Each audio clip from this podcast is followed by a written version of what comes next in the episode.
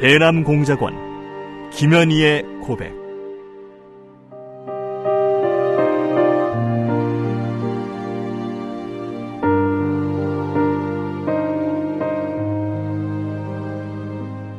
나는 김정일의 친필 지시로 1988년 남조선에서 열리는 서울 올림픽을 파괴할 때 대한 공작 임무를 받고 100여 명의 남조선 노동자들이 탔던 비행기를 공중에서 폭파시켰다. 평범한 여자로 살고 싶었던 내가 어떻게 한치의 죄책감도 없이 이처럼 수많은 사람들을 죽인 살인자가 되고 말았는가. 조국을 위해 한 목숨 바친다는 명분 아래 이 엄청난 죄악을 저지른 나를 용서할 수가 없다. 이 수기는 이루지 못한 내 꿈과 나로 인해 희생된 사람들에게 속죄의 죄물로 바치는 눈물의 기록이다.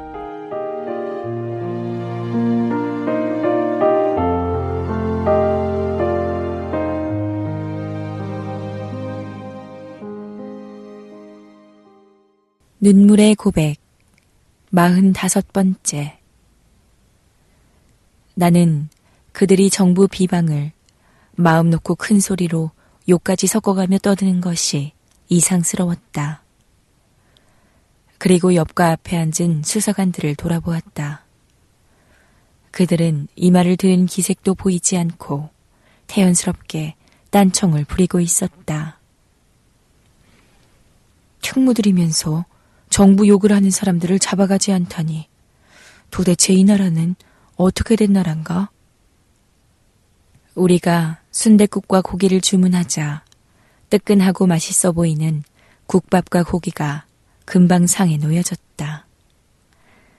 북에서 먹던 순대국을 생각하고 그릇을 들여다보니 순대와 고기가 푸짐하게 들어 있었다.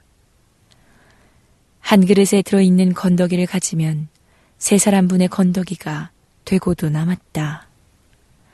국물도 진하고 양이 많았다. 그런데도 가족들과 먹던 그때의 순대 맛이 그리웠다. 어머니의 음식 솜씨가 더 좋았다거나 그 순대가 더 맛있다거나 하는 입맛의 문제가 아니었다. 어떤 산의 진미를 갖다 놓더라도 맛있게 먹을 수 없는 것이 내 처지였고 심정이었다. 나는 목이 메어 그만 몇 숟갈을 뜨다가 말았다. 남자 수사관들은 이마와 콧등에 땀이 송글송글 맺히도록 맛있게 먹었다. 나는 그만 돌아가자고 제의했다.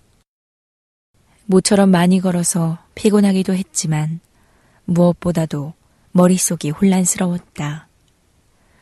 도무지 뭐가 뭔지 납득이 잘 가지 않는 부분이 너무 많았던 것이다. 남조선 사람들을 이해해 보려고 애쓰다가 문득 내 처지를 생각하면 처량하기 그지없고 서글프기 짝이 없었다. 언제 어떻게 될지 모르는 내가 그런 것은 알아서 무엇을 하나 하는 생각이 들면 만사가 다 귀찮아졌다. 남산으로 돌아오는 길에 내가 다시 시무룩해 하자 수사관들이 화제를 만들었다. 외출 소감이 어땠어? 조금 복잡하지? 오늘은 사람이 거리로 쏟아져 나와서 더 그랬을 거야. 오래전에는 통행 금지 시간이 있었는데 밤 12시만 되면 순경이 잡아갔어. 그때는 1년 중에 통금 없는 특별한 날이 며칠 없었지. 그래서 사람들은 괜히 할 일 없이 통금 넘는 시간에 거리를 쏴다니곤 했어. 그때에 비하면 거리에 사람이 없는 편이야.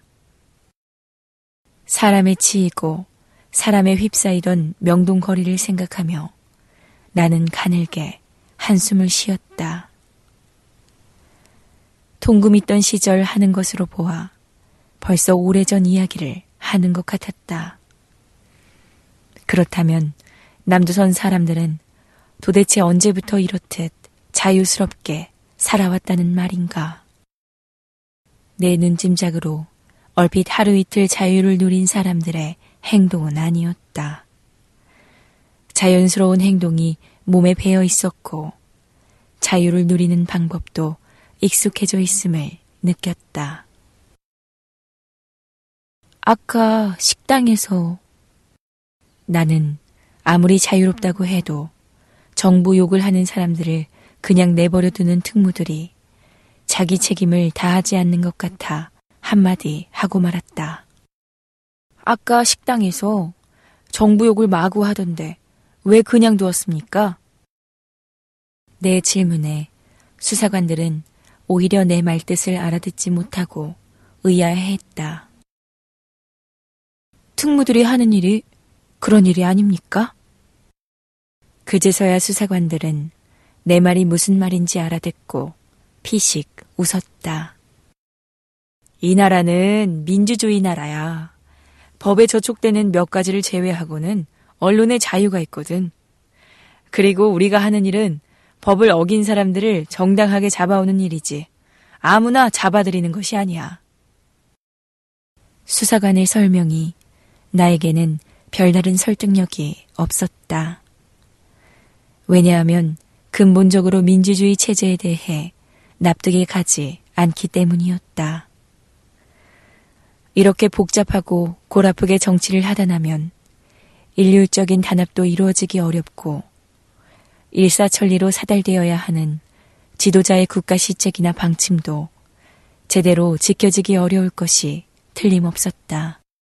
나는 그때까지도 명령과 지시에 따라 획일적인 정치를 하는 것이 훨씬 효과적이라는 생각 뿐이었다.